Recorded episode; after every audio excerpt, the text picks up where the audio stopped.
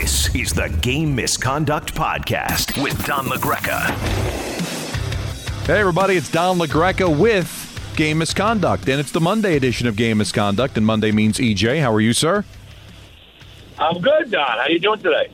Not only are you the great EJ Hradek, and I'm doing fine, but also television play-by-play voice of the NHL Network, EJ Hradek. How about that? Is that too soon? Uh, maybe. but I did enjoy. Uh, I did enjoy it. I did the, uh, as you know, I did the Sabres and Bruins on Saturday afternoon with Kevin Weeks, and uh, big shout out to our whole uh, group at NHL Network that uh, that does the those games, the NHL Network showcase games, because they really took care of me and, and helped me, and um, you know, and thanks to everybody there for giving me the opportunity. So it was fun. Uh, for the most part, the uh, feedback has been good, but uh, you know, we'll see. We'll see if we get another opportunity down the road. I think that was our last of the regular season showcase games.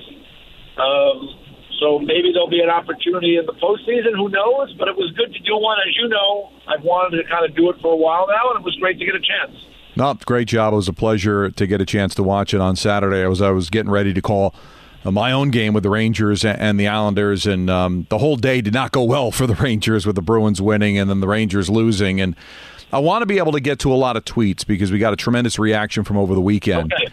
But I just wanted to get your thoughts before we do that uh, on the Rangers in particular. I mean, I'm not going to judge them now when you're playing without Kreider, without Trouba. Now Howden's out of the lineup, and you listen, they're playing a bunch of kids. They had seven rookies in the lineup the other night.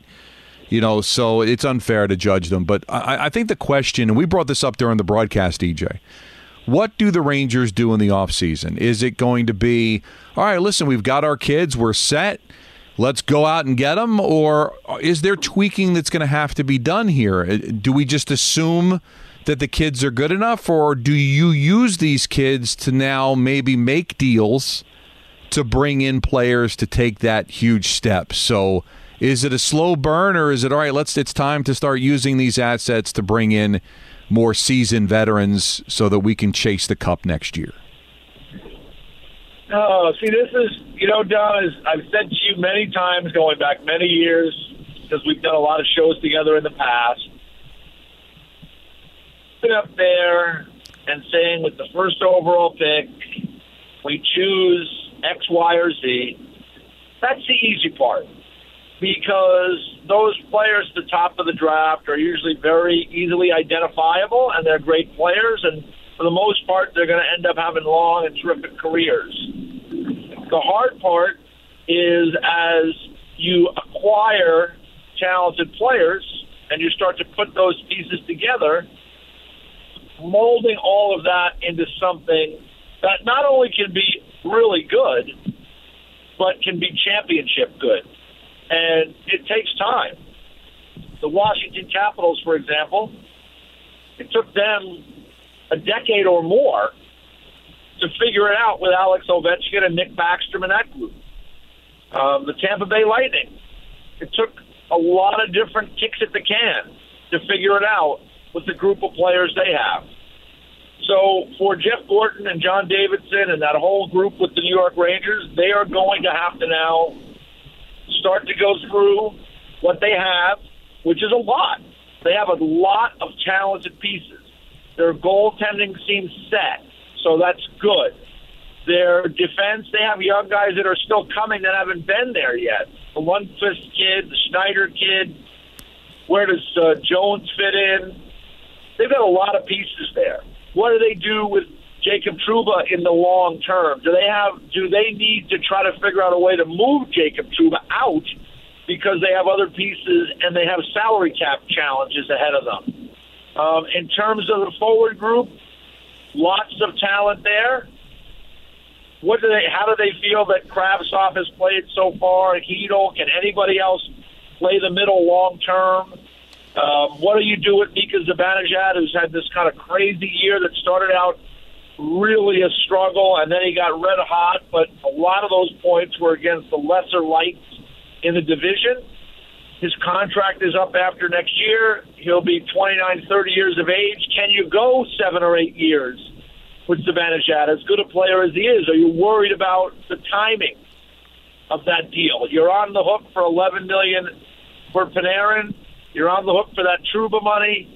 These are all things that they are going to have to figure out moving forward. So for me, when you say like, do they start moving young assets and try to guys get guys for now? I would say no. I would say they just have to continue to follow that process and try to evaluate these young players as best they can and see the pieces that they need to keep and try right. to figure out the pieces that they can maybe move to get something to help them get to that level as they are cha- as mm. they said in that letter a couple of years ago to be a real Stanley Cup contender and win a championship. And that's why you kind of look at them being out of it now with a week to go as a chance. Well, guess what? Reunanen probably plays you know, a few more games than expected. Jones plays a few more games than expected. Uh, uh, this kid that I I really liked, Barron, who got a chance to play on Saturday. He's a sixth round pick, but you know he's averaging a point a game in Hartford. Maybe he gets to play a few more games than people think. It's all about evaluating. So even though the Rangers are all but mathematically eliminated, there's a reason to pay attention, not just for the Rangers, all these teams that are out of it, because these games are so sacrosanct, right, EJ? Because you can evaluate all you want at Traverse City and training camp and exhibition games, get them in regular season games is all part of the evaluation on who stays and who goes and where everybody's going to be in the future. Absolutely correct, and uh, that is it's a process, and that's the process the Rangers and their team management team and their coaching staff has to go through. They have to evaluate what they have as best they can, and then look at the big picture for Jeff Gorton and that group and look at the big picture and try to figure out, try to see where these pieces are going to fit for them in the future and who they are as a team, how they want to play, what type of team they're going to be, and then what of the which of these pieces fits that the best. Mm-hmm. And like I said, I think they're fortunate with the goaltenders, but at some point you're going to have to pay those guys too. I mean, like Shesterkin is on a you know an entry level deal still, and uh, you know, he, these guys are going to have to get paid as well. So that's that's part of this issue as well is the salary cap future for these group for this group of players, and uh, it's a lot to work with, but that's the fun part of it. And you know, let's face it, the Rangers. You got. This is a great problem to have because there's a lot of teams that wish they had the prospect pool the Rangers have right now. So uh, a lot of work to be done and a lot of evaluation, but you know, Ranger fans, I think, have to stay on the right timeline. If you get ahead of yourself and think that you're going to win the Stanley Cup next year, I mean, obviously anything is possible, but I think it's more likely based on what we've seen in history with teams that are rebuilding that it's going to take right. a little longer than that. Hey, right now, just you know, prove yourself to be a playoff team because remember this will be four straight years out of the playoffs, and and then you yeah. can establish yourself as a cup contender. But you know, first things first, just get this team into the postseason for next year. A lot of tweets. Uh, people really want to dive into your expertise here. So let's start with Brian. He says, "Will the NHL ever go back to a one through sixteen playoff format?" I don't get the brackology explanation there will still be brackets no matter what. Because uh, I bring up the bracket thing, EJ, for the current format. I think the NHL had that March Madness envy. I think they wanted to put the bracket challenge up on NHL.com and all that. And Brian's wrong. A 1 through 16 format, does the bracket only works in the first round. You know, so yeah. they, they wanted to put together where you can fill out your brackets. You can't do that under all the other formats. I'd like to go back to the one through eight. One through 16 seems excessive to me from a travel standpoint. I think the league, since the pandemic, is going to probably be looking for less travel rather than more travel. Would you want to see you know, a Rangers Kings first round matchup while maybe the Flyers are taking on the Penguins in the first round? That could be a bit of a disadvantage. Um, but I, I would like to get out of the current format. Well, I, I think uh, a couple of things. I mean, they did the one through sixteen twice, in my recollection, going back to the first year the Islanders won the Stanley Cup in 1980. Their first round playoff matchup was against the LA Kings, and so uh, that was they did it that year, and they did it the the following year, and then they went back to a, I think more of a divisional based playoff. They're looking at a couple of options apparently moving forward and one of them is that you know more focused again, like this year, similar, the more focused on divisional play. Um, I think all of these things, Don, that they do, when the first year they do them, they're interesting, and then they kind of you get these same matchups over and over. I remember in the '80s, you know, and you would remember this. I mean, you get the Islanders and Capitals every year for like four or five years in a row, and you know, I, I like seeing some different matchups. I like the one through eight. I thought that worked the best. Uh, we're going to have eight. We're going to have even divisions now, right? We're going to have four eight-team divisions. So maybe they go into a divisional playoff, and you go that way. Of course, when you have two top teams in the same division, that creates another discussion about how somebody gets eliminated early. I don't know if there's a really a perfect way to do it, but uh, I do like kind of the one through eight. I, I kind of liked because the matchups could be different on a year to year basis when you, as opposed to when you go through division, you get similar matchups for several years Yeah. in a row. And to me, that gets a little stale. No, there's no question. And maybe my biggest complaint about the current format, EJ, and I know it's cyclical and it can change, but we've had too many in recent years of those, like the Nashville Winnipeg in the second round when they were clearly the best two teams in the West, or having the Pittsburgh Washington second round matchup when they were clearly both the best teams in the East. Like you want to save those matchups for the conference final and not have it early in the playoffs. Yeah, I mean it's it's hard it's hard to figure out a way to do that because, like you said, it is cyclical. The league is is grown now. I mean, there's eight teams. In, there's going to be eight teams in each division next year. There's going to be times when two or three of the of a two or three teams in a single division may be the very best team in the league. I mean, this year Carolina and Tampa, and I'll even add Florida because they've been so good this year. I mean, those are three of the best teams in the league. They're in the Central Division, so only one of them is getting to the Final Four. Uh, you could create a scenario where all three would be in the Final Four if it were based on points and if they did the playoffs in a, in a different manner. So I think it's hard to accomplish that every year. I think the one through eight kind of gives you the best chance at that. But again, it just depends on the matchups, and sometimes really good teams don't perform to their complete expectations in the regular season, and, and therefore don't Right. have the point total, you know, that would elevate them into a situation where they could avoid a bad matchup in the first or second round. So I think it's really difficult to do. I, I, I'll be curious to see what the league does coming out of this with the schedule. And you're right, with the pandemic, which has created, you know, a different uh, a dynamic here that, you know, we didn't have to think about, you know, two, three, four years ago. So I'll be curious to see which way they go. All right. Uh, Tony says, can you see the NHL requiring all players to get the vaccination before next season so the Canadian and American teams can play each other again? Um, require is a very interesting word. Yes. Because then you can get into you could get into a civil, uh, you know, someone's civil rights as to whether they, uh, you know, whether you can force someone to get a, a vaccination or not. I mean, that's a big discussion I think we've had, we're having in this country and probably around the world.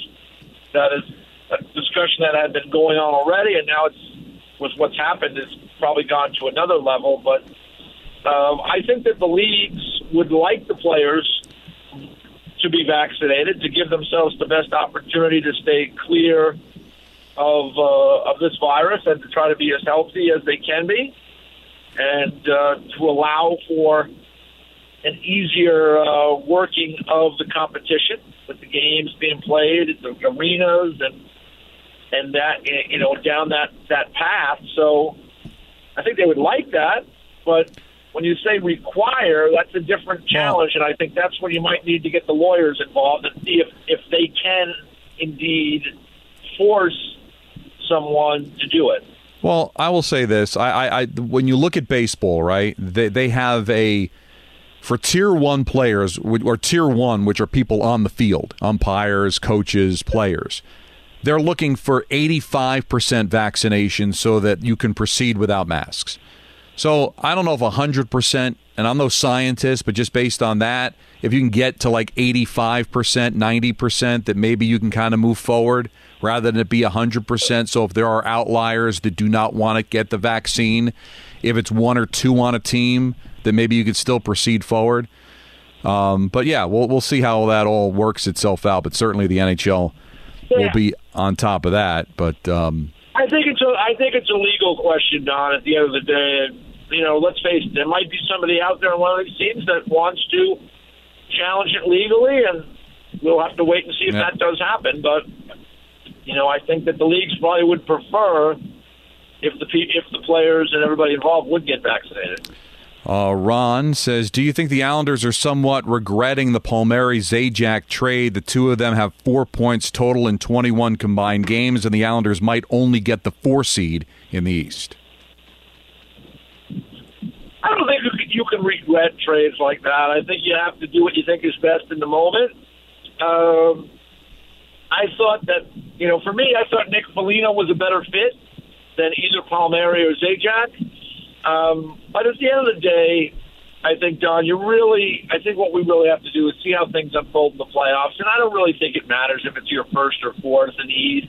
It's really going to matter how you're playing and how you're, you know, what kind of matchup that is for your team. Uh, you know, the the Islanders, for example, they struggle with the Penguins, Penguins this year, but they're also the team that swept the Penguins two years ago in a playoff series, and there's a lot of the similar players on those teams. So, Yeah, you know, I don't know if you, you know, I don't think Lou Lamoriello sits back and has a lot of regret in his life. I think he makes moves, determines what he thinks is best for his team and what they can do. There are certain things you can do, certain things you can't do based on a number of different factors.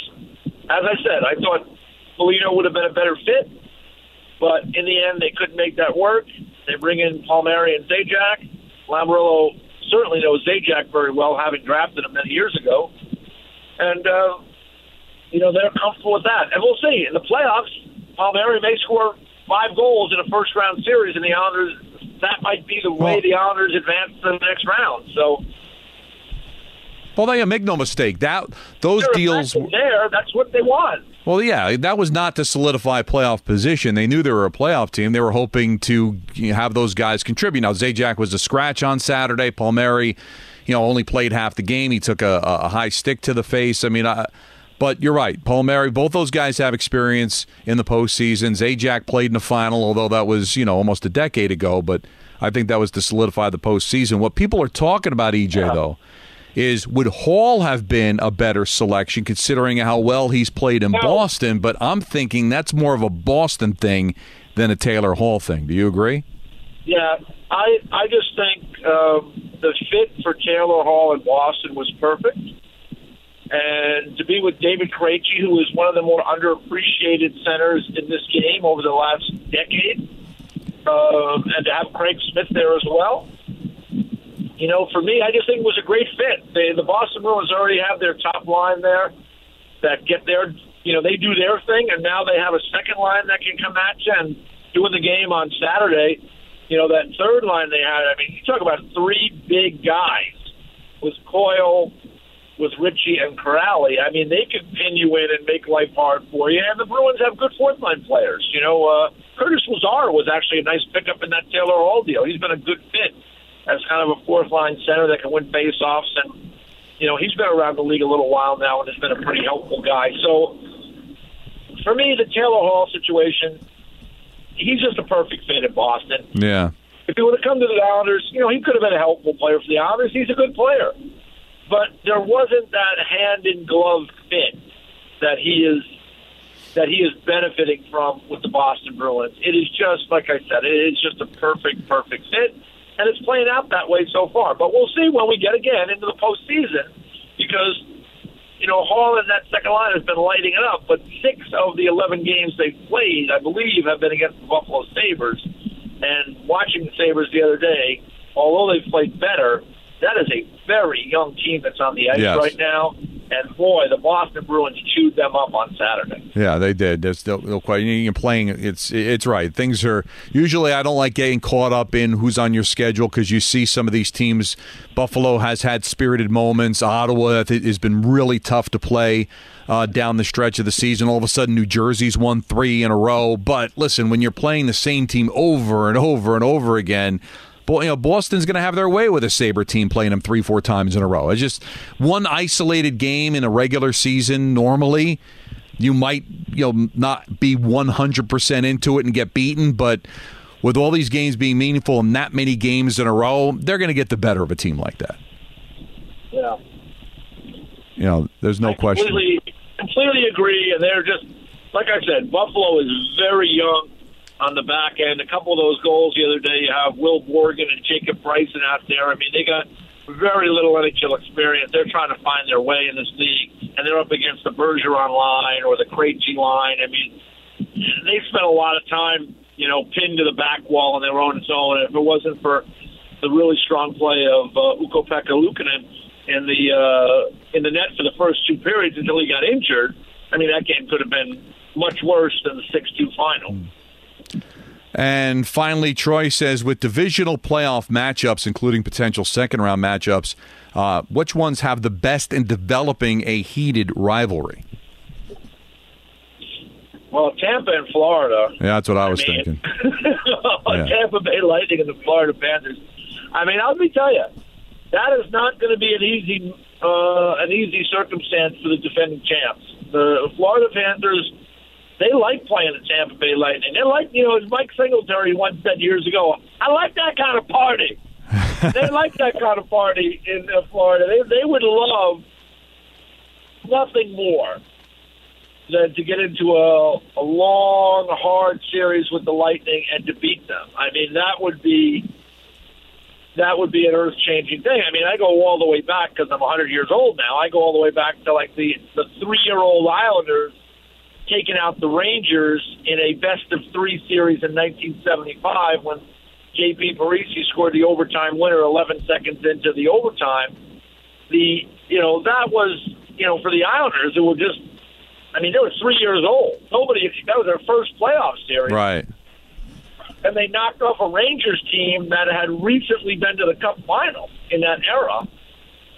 So, for uh, you know, for the Florida Panthers, that would be crazy to go and knock off the defending Stanley Cup champion Tampa Bay Lightning. It won't be easy, but Florida Panthers have had a good team this year, and like I said, they like playing Tampa. They they're very comfortable. They've had a lot more success in the games against Tampa than they had in the games against Carolina, and I think Carolina is going to win that division.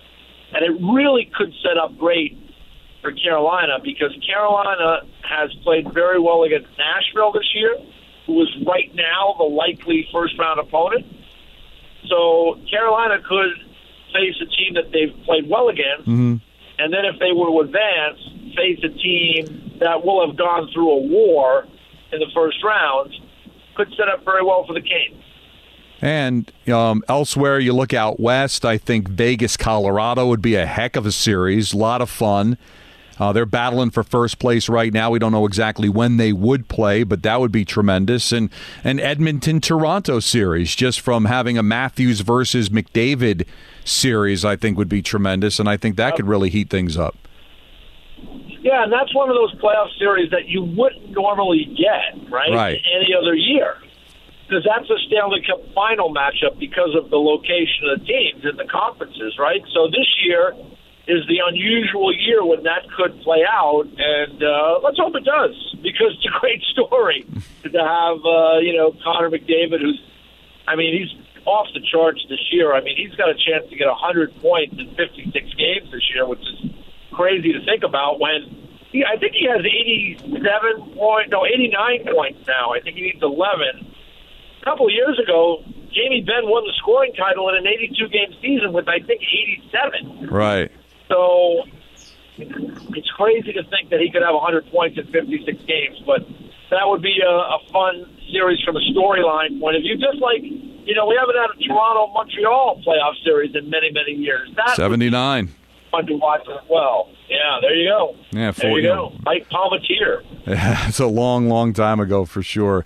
EJ, I know you're up against it. Great job on Saturday, and uh, we'll talk to you next week. There, there, we'll still have regular season games then, because a lot of the teams are going to be making up the ground they lost during the pandemic. But uh, we'll be that much closer to knowing uh, where we stand as we get into the postseason. Yep. Looking forward to it. All right, buddy. We'll talk to you later.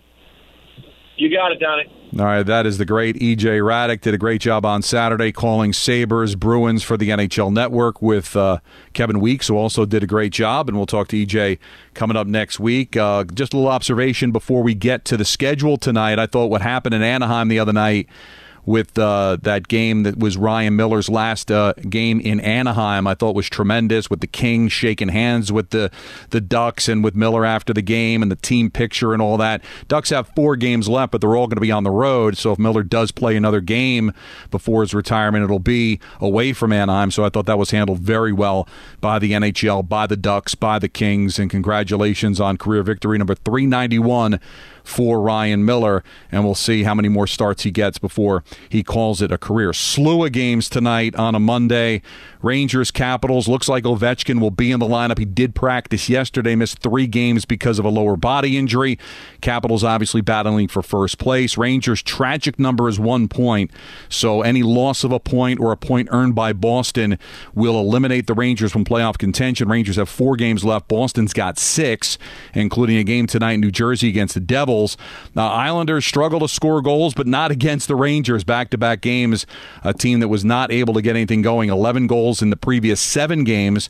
Uh, turned out to score seven in two games against the Rangers. They'll be in Buffalo to take on the Sabres. Leafs and Canadiens. Montreal starting to warm up a little bit, and Toronto looking to solidify first place. Dallas and Florida. That's a big game. Dallas is two points back in Nashville after the overtime loss to the Preds on Saturday, and the Stars still two points back in Nashville with a game in hand. Pittsburgh and Philadelphia. Things are a mess right now in Philadelphia. Lost back to back games against New Jersey. Pittsburgh battling for first place. Uh, Blackhawks on life support. They'll be in Carolina. Hurricanes trying to win that division. Predators in a must win situation against Columbus. I say must win because they're taking on the Columbus Blue Jackets and they played one more game than Dallas. Uh, the Winnipeg Jets looking to get back on track. Winnipeg, one of the better teams in the National Hockey League, but now recently have lost six consecutive games and they'll take an Ottawa Senator team that can be a pain in the butt. It'll be the Ducks and the Blues from St. Louis. Looks like the Blues are going to make the playoffs because of all the games in hand they have uh, in the Western Division. Wild and the Golden Knights. Golden Knight right in a battle with Colorado for first place. Uh, Coyotes in a must-win situation against the Kings. Oilers and Canucks. The Canucks in free fall as they have come out of COVID with back-to-back wins, but then since have lost four in a row. So it looks like it's over for the Canucks. And again, everybody taking a look at what Connor McDavid can do. Connor McDavid right now has got 87 points in 49 games. So he's 13 shy of 100 points in a 56 game schedule, which would be amazing. So, can he get 13 points in seven games? Well, if you paid attention to Connor McDavid, he's good for three points a night, it seems. You figure he's going to do that. Avalanche and the Sharks will round out the scoreboard tonight. All right, we'll be back with you again on Wednesday. Uh, kind of go over everything that's happening. You want to get in touch with me, the best way to do that is at Don LaGreca, hashtag game misconduct. We'll talk to you again on Wednesday. This was the Monday edition of Game Misconduct. This is the Game Misconduct Podcast with Don LaGreca.